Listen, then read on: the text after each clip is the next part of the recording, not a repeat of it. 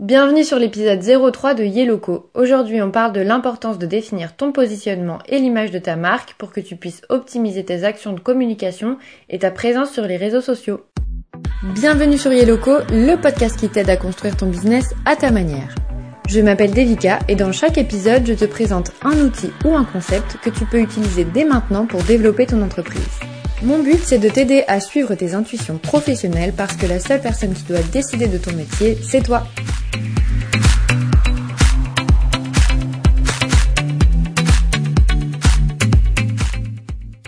L'objectif de cet épisode, c'est donc de t'expliquer ce que c'est que l'image de marque et le positionnement. Si tu connais pas encore ces termes, t'inquiète pas, tu vas vite comprendre de quoi on parle, et si tu les connais déjà, ça peut être un bon récap.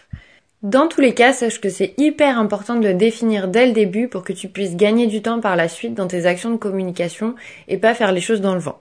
Pour commencer, on va parler de la définition de ces mots-là. Donc, les deux, il faut savoir que c'est en rapport avec la manière dont ton client va percevoir ta marque.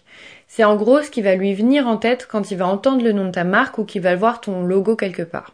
Pour comprendre vraiment à quoi ça correspond, je te propose de prendre un exemple. Si je te dis la marque Nutella, Essaye de te concentrer sur les mots qui te viennent à l'esprit et les images, les éléments qui te viennent à l'esprit quand tu penses à ça.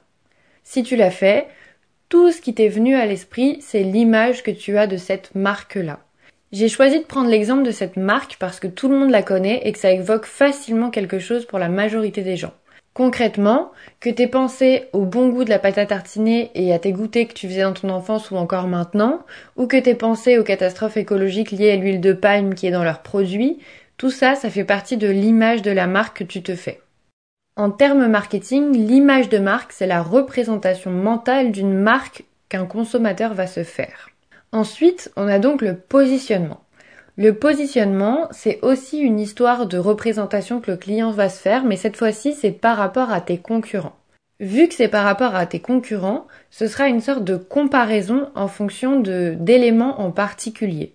Ça peut être par exemple par rapport au prix, par rapport à la qualité de ton produit ou de ton service, ça peut être par rapport au design, si c'est quelque chose que tu peux goûter, ça peut être par rapport au goût, si c'est un parfum, ça peut être par rapport à l'odeur. En tout cas, c'est en fonction de deux critères définis. Si je reprends l'exemple de la pâte à tartiner Nutella, le consommateur, il peut la comparer à un de ses concurrents. Je vais par exemple imaginer qu'il la compare à une pâte à tartiner Carrefour. Il va pouvoir la comparer sur différents critères. Si on lui demande de la comparer par rapport au prix ou par rapport au goût, il va pouvoir dire Ok, je sais que le Nutella, je trouve ça meilleur que la pâte à tartiner Carrefour, mais plus cher. Ou alors inversement, la pâte à tartiner Carrefour, je la trouve meilleure que Nutella et en plus moins chère. Donc là, on voit vraiment qu'il y a une comparaison qui se fait sur deux critères bien précis qui sont le prix et le goût. Ça, c'est repérer le positionnement d'une marque dans l'esprit d'un consommateur en fonction de deux critères. Avec ces deux exemples, on comprend bien que l'image et le positionnement, c'est relié à ce que ton consommateur va penser quand il pense à ta marque. Définir ton image de marque et ton positionnement, ce sera donc réfléchir aux éléments auxquels tu veux que ton client pense quand il va entendre ta marque ou voir ton logo ou qu'on va lui parler de ta marque en tout cas. Il faut savoir que même si tu communiques avec ton nom, c'est-à-dire par exemple si je prends l'exemple de la naturopathie, souvent les, les personnes qui sont naturopathes vont utiliser leur prénom et leur nom. Eh ben, t'as aussi une image de marque. C'est la même chose parce qu'en fait la personne elle vient consommer un service chez toi. Donc pour elle t'es une entreprise tu représentes une marque. Une marque finalement plus personnifiée parce que forcément c'est directement associé à toi mais ça reste une marque c'est donc intéressant pour toi de définir l'image de ta marque et ton positionnement même si finalement tu communiques avec ton propre prénom et ton propre nom il faut savoir qu'il y a deux types de positionnement et deux types d'image de marque il y a le voulu et le perçu le voulu, c'est l'image que toi tu vas définir. Quand tu vas réfléchir à la création de ta marque, tu vas dire ok, je veux que quand on pense à ma marque, on pense à tel élément, tel élément, telle phrase ou tel produit. Le perçu, ça va être cette fois-ci ce à quoi ton client pense vraiment quand il voit ton logo ou quand il entend parler de ta marque. Souvent, ou parfois, il peut y avoir un écart entre ce que toi tu veux montrer et entre ce que le client va réellement percevoir.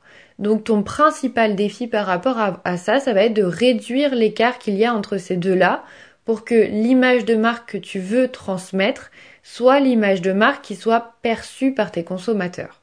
Dans la dernière partie de cet épisode, je vais t'expliquer concrètement comment faire pour que tu puisses réduire cet écart pour ta propre marque. Ok, on va maintenant passer aux avantages pour toi de définir l'image de marque et le positionnement de ta marque pour développer ton activité. Alors, le premier avantage, c'est que tu vas pouvoir te différencier facilement de tes concurrents. Tout simplement parce que tu lui auras défini une image de marque très précise et donc le client, il saura facilement faire la différence entre ton concurrent et toi et surtout la différence en termes de ce que vous lui apportez. Imaginons que tu suis deux naturopathes sur Instagram. Il y en aura un qui va partager son contenu sous forme de jeux, de devinettes, de manière assez ludique. Et le deuxième qui va lui le partager de manière beaucoup plus sérieuse ben toi, tu vas facilement faire la différence entre les deux et quand tu vas voir passer une publication, tu auras à peine besoin de regarder le nom pour savoir que ça vient de l'un ou de l'autre. Tu les différencies très facilement. Ensuite, naturellement, ton choix va se porter vers le naturopathe qui t'apporte le contenu de la manière que tu préfères. Donc ça, ça va t'aider ensuite à faire le choix le jour où tu devras prendre une consultation et choisir entre est-ce que je vais chez le naturopathe A ou est-ce que je vais chez le naturopathe B. Ça, c'est exactement pareil pour ta marque. C'est ce qui va permettre à ton client de te différencier de ton concurrent. La deuxième chose, c'est que ça va te permettre de gagner beaucoup de temps dans la création de ton contenu. Je parle de ta communication, mais aussi de tes produits, de ton logo, de tout ce que tu vas créer pour ta marque. Tout simplement parce que tu sais où tu veux aller.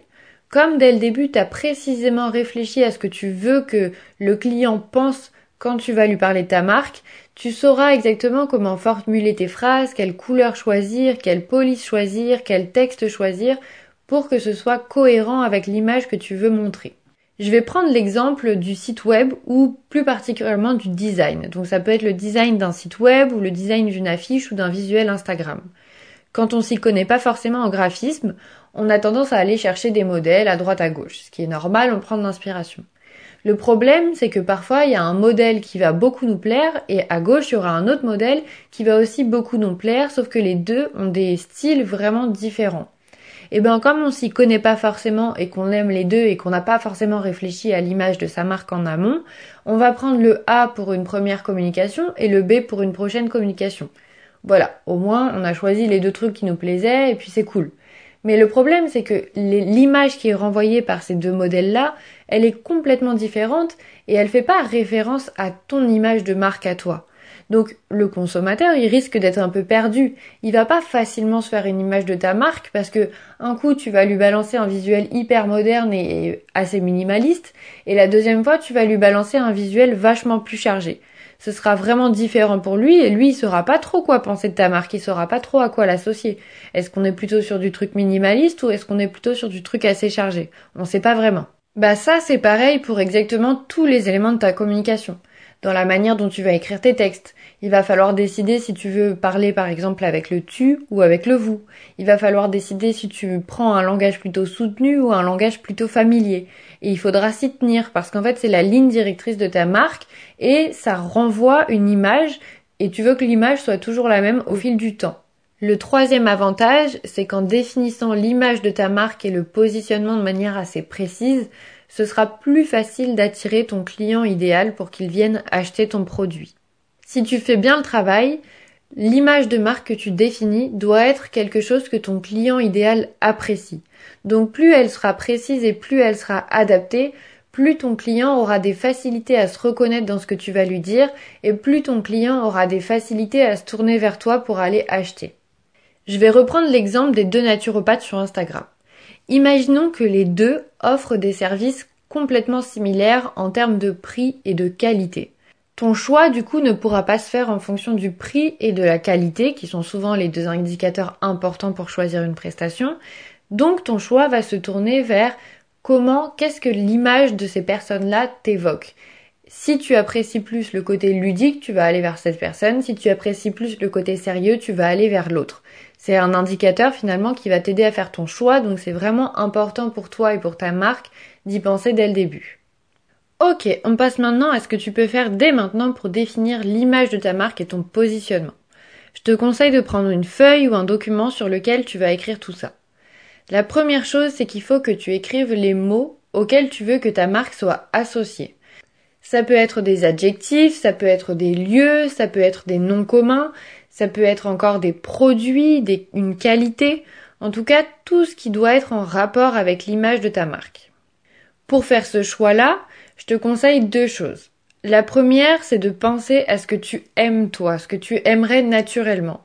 C'est quand même important parce que on garde l'idée que tu veux créer une entreprise à ton image qui te plaît et pouvoir faire des choses que tu apprécies. Donc forcément l'image de marque, il faut qu'elle soit reliée à ce que toi tu aimes. La deuxième chose qui est très importante, c'est de penser du coup à ton client idéal, à qui tu veux t'adresser et ce que lui il aimerait.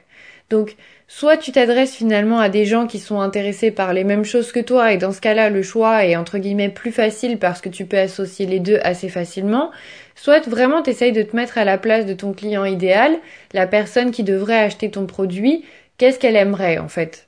Donc pour le savoir, tu peux aller chercher des infos sur internet, tu peux par exemple rejoindre des groupes Facebook qui sont sur des sujets en rapport avec ton activité pour aller regarder un petit peu ce qui se dit. Tu peux ben échanger avec les clients qui sont déjà clients chez toi ou alors les personnes qui ont évoqué un intérêt pour ton produit. En tout cas, il faut vraiment aller chercher qu'est-ce que eux ils recherchent, qu'est-ce que eux ils apprécient. Ensuite, la troisième chose, ça va être qu'est-ce que font tes concurrents et comment tu peux faire pour que toi ce soit différent. L'objectif d'une bonne image de marque, c'est de pouvoir se différencier de ses concurrents, donc plus tu feras quelque chose de singulier, plus ce sera facile pour toi de te différencier de ta concurrence. Si tu communiques en ton nom ou que tu crées une marque sur laquelle tu vas être la seule personne à travailler, je te conseille vraiment de définir une image de marque qui est proche de ta personnalité et de ton caractère naturel parce que ce sera plus facile pour toi de faire quelque chose que tu aimes et de créer le contenu sans avoir à faire trop d'efforts parce qu'en fait, bah, tu vas parler comme tu parles dans la vie de tous les jours finalement. Dans tous les cas, il faut déjà faire ce premier travail de définir ton image de marque.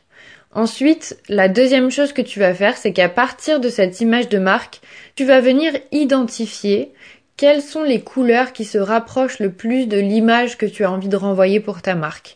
Quelles sont les polices qui évoquent le plus ton positionnement, ton image de marque? Quel est le texte, la manière de formuler les phrases qui sont le plus adaptées? Quel type de visuel est le plus adapté? L'objectif maintenant, c'est de vraiment, quand tu crées un contenu qui sera visible par le public, de l'adapter en fonction de ton image de marque. Finalement, ton image de marque, c'est un peu ta ligne directrice que tu devras toujours suivre et tu devras toujours faire en sorte d'uniformiser ton contenu pour que ce soit toujours en rapport avec ça toi, tu vas voir que ça va te faciliter le travail parce que sur le long terme, tu seras habitué à communiquer de cette manière-là et donc ça sera naturellement et tes choix seront plus faciles à faire parce que comme on disait, tu seras pas tenté d'utiliser les 3000 euh, différents visuels que tu as vus qui te plaisaient mais qui finalement sont totalement différents. Je sais que c'est vraiment important parce que moi j'ai fait cette erreur quand j'ai créé mon premier blog. C'était un blog autour de la pâtisserie et j'avais pas forcément réfléchi à l'image de marque que je voulais lui donner. Et du coup, ben parfois je prenais des visuels qui n'avaient aucun rapport les uns entre les autres. Et en soi, si tu les prenais un par un, c'était sympa, c'était joli, mais si tu les prenais dans l'ensemble, déjà, quand j'ai commencé à mettre Instagram, c'était le bordel. Il y avait rien qui allait ensemble, je savais aucune uniformité.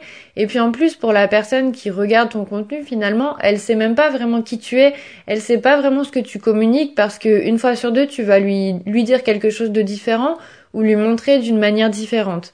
Et puis pour moi, c'était hyper compliqué parce que je savais jamais quel visuel j'allais choisir, je cherchais pendant mille ans, et au fur et à mesure, je lui ai défini une image de marque, je lui ai défini des couleurs, j'ai repensé son logo, et grâce à ça, je savais exactement quel visuel j'allais choisir. Après, je mettais du temps à le préparer parce que j'aime ça aussi. Mais voilà, je savais que j'allais euh, choisir des couleurs dominantes qui seraient toujours présentes, que j'allais favoriser des polices d'écriture qui sont à peu près toujours les mêmes, c'était plus facile pour moi de créer mon contenu et ça avait un meilleur impact parce que derrière les gens savaient que ça venait de moi et ils engageaient plus facilement avec ce contenu. Voilà, j'espère que cet exemple a pu te montrer pourquoi pour toi aussi c'était important de créer ton image de marque dès maintenant. Sache que j'ai prévu un prochain épisode sur comment créer ta marque et comment créer ton identité visuelle. Je sais pas encore exactement quand est-ce que je vais le sortir, mais tu peux aller me suivre sur Instagram.